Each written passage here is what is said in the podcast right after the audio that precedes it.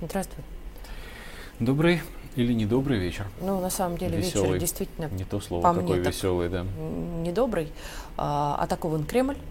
Та самая, по-моему, красная линия, которая краснее уже быть не может, хотя я уже не люблю говорить о красных линиях и знаю, что ты тоже скептически на это смотришь. Но между тем, два беспилотника нанесли удар. Да, пострадавших нет, материальный ущерб, говорят, тоже нет, хотя что-то, наверное, пострадало. А, слава богу, бесспорно. Но сам факт – это символизм, который уже не просто понятен должен быть всем, но уже более понятного, по-моему, уже не, не должно, не дай бог, случиться. У меня на протяжении больше года уже одна единственная серьезная претензия к российской власти. Я не военный эксперт, я не оцениваю деятельность генералов. Отступали, значит, надо было. Наступали тяжело, значит, враг был достаточно силен.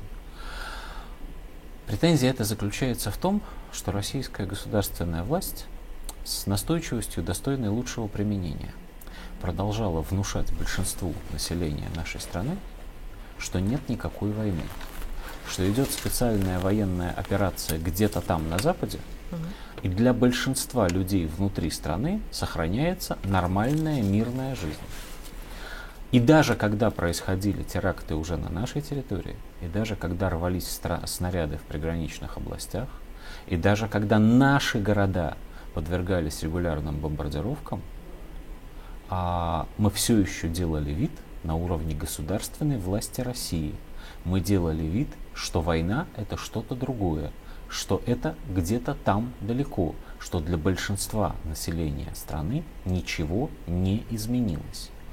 С огромным трудом удалось добиться усилиями так называемых рассерженных патриотов, что все-таки сейчас губернаторы российских территорий начинают свою речь допустим, отчетную перед законодательными собраниями регионов с того, что вот для фронта мы делали, сделали вот это, а в нормальной экономике дальше они объясняют, у нас такая-то и такая-то ситуация.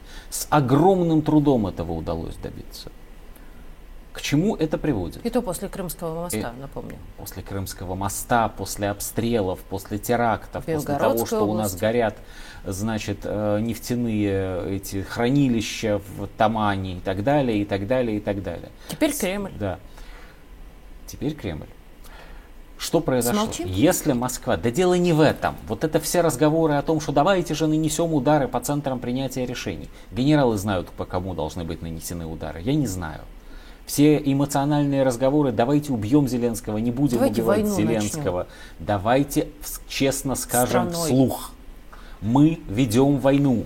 В России нет человека, который находится в стороне от этого. В России нету больше ни одного человека, который может о себе сказать, для меня продолжается нормальная мирная жизнь. Совершенно неважно, работает этот человек полицейским, врачом, программистом, столеваром, водителем такси. Связан он непосредственно с фронтом, не связан он непосредственно с фронтом. Есть у него лично у него в семье брат, сват, э, тетя, э, которая сейчас находится на фронте. Нет у него в семье пока такого человека. Это не важно больше. Мы должны каждый для себя сделать этот вывод. Эта страна ведет войну, наша страна ведет войну, вся. Против нас объединенные силы, миллиарда человечества. И этот миллиард хочет нас уничтожить, съесть, растоптать, заставить перестать быть собой, просто убить любого каждого из нас. А теперь главный В Кремле, вопрос. на Почему белорусском вокзале. Говоришь? Только ты. Ну, не ну только, нет, хорошо, ну не да. ладно, подожди, ну не только я. Ну, так Все-таки и так- миллионы людей так говорят. Нет, имеется в виду те, кто говорит это Я не знаю. Я полагаю, что где-то в, э, не знаю, как правильно сказать, то ли в недрах, то ли наоборот на вершинах нашей власти существует очень серьезная группа людей. Нет, я не считаю, что они предатели. И я не считаю, что они Испуганные дураки. патриоты. Я считаю, что они... И этого я тоже про них не думаю. Я считаю, что они сделали ошибку. Я считаю, что они во, во имя химеры социально-политической стабильности а, понимаемой в терминах и в понятиях совершенно мирного времени, а, во имя этой химеры, во имя того, чтобы все было спокойно, ровно и как всегда, они сглаживают патриотический подъем общества, они мешают патриотам помогать фронту. И самое главное, они делают вид сами для себя, что внутренняя политика в России может быть такой, какой она была до февраля 2022 года. И даже до осени 2021 года, когда всем уже, казалось бы, было ясно, что мы на пороге реальных боевых действий, что ультиматумы, выдвинутые Западу, принятым не будут, что войска не будут отведены обратно в казармы и так далее, и так далее. Эти люди, а еще раз, это не глупые люди, и это не плохие люди в том смысле, что они не хотят там родины вреда. Это люди, которые заблуждаются, которые считают, что успех выборов, условно говоря, в Хакасии – для Кремля, атакованного сегодня беспилотниками, важнее, чем э, настроение людей в том смысле, что они ровные, спокойные, как обычно, важнее, чем победа в войне. Что победу в войне должны ковать какие-то специально обученные люди, не мы. Ну, типа вот мы в администрации президента, мы там в правительстве, в мирных министерствах отдельно а те, которые в окопах, они отдельно. Ими занимаются другие специально обученные чиновники. А это не наша вахта. Вот что плохо. Россия се- на сегодня втянута в боевые действия не вся. Россия втянута в боевые действия, я сейчас условно совершенно, там, Министерством обороны, Росгвардией, э, там, специальной комиссией Турчака, э, частью депутатов Государственной и Думы, все. частью вот направлений такой. деятельности правительства, да, и все а большая часть России, она как бы не воюет. Ну, постепенно, постепенно этот э, круг, э, так сказать, заинтересованных непосредственно в боевых действиях, связанных с фронтом, он расширяется. Он расширяется за счет людей, э, у кого там родные и близкие. Он расширяется за счет тех, кто на оборонных производствах. Он расширяется за счет средств массовой информации, наших с тобой коллег-журналистов. Не в смысле, что все больше из нас ездят на фронт, хотя это тоже имеет место быть. Но в смысле, что ну действительно невозможно на это не обращать внимания, не писать, не говорить об об этом. Но все-таки большая часть российской внутренней политики, большая часть жизни страны, она все еще не военная. Мобилизации общества не произошло. Более того, не произошло государственного усилия по объявлению обществу, народу объявления «да, идет война».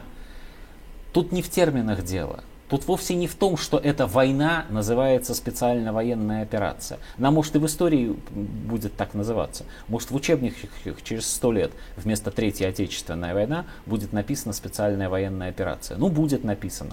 Называется так, как называется. В конце концов, называем ли же мы де-факто нулевую мировую Крымской войной? И при, и при этом прекрасно знаем, что она шла не только в Крыму, что был атакован аж Петропавловск-Камчатский, что наши там брали Карс в Турции и так далее. Ну, Крымская и Крымская, закрепилось в истории это название. Вот, возможно, закрепится в истории название специальная военная операция. Возможно, нет. Дело не в этом.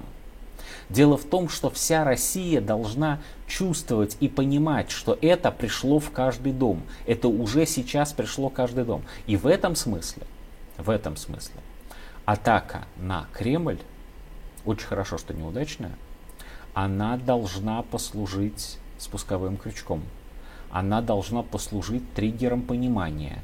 Нету никакой безопасности. Счастливая до войны закончилась для каждого из нас. Даже если, ну я надеюсь на это, конечно, что этих конкретных террористов, запустивших эти дроны таким образом, что даже над Кремлем их не сразу заметили, их найдут. Мирные беспилотники гражданские запускать в Москве больше нельзя, Собянин только что объявил, отлично. Это все меры, которые а, должны каждому из нас показывать, в каком мире же мы живем. Это военный мир. Когда кончится война, знаешь, как в, в той войне было, вот кончилась война, и люди отрывали крест-накрест вот эти бумажки, которыми заклеивали стекла, чтобы стекла не бились от взрывов. Уже взрывов-то давно не было, война откатилась на запад, они все равно были наклеены, ну на всякий случай. Кончилась война, снимем. Вот мы сейчас находимся в периоде, когда мы должны, фигурально выражаясь, конечно, на стекла клеить эти крест-накрест бумажки, потому что мы все находимся на войне. Это все, что я хотел сказать по этому поводу. Спасибо большое.